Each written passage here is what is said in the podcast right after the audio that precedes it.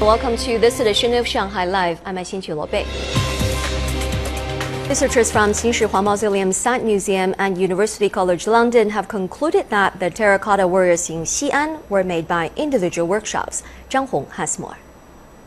Their research was published in Archaeometry, an international journal covering the application of scientific methods to determine the ages and places of origin of archaeological specimens.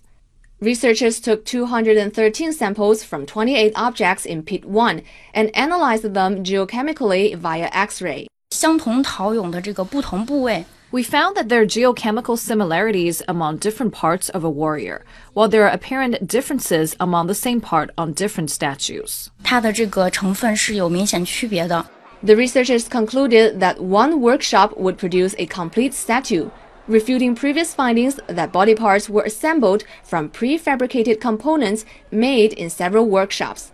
There is also a compositional distinction between figures marked with the name Gong and Xianyang, they seem to be the products of two workshops. Researchers speculated that this may have been necessary to meet the requirements of such an ambitious project in a relatively short time. Zhang Hong, Shanghai Live.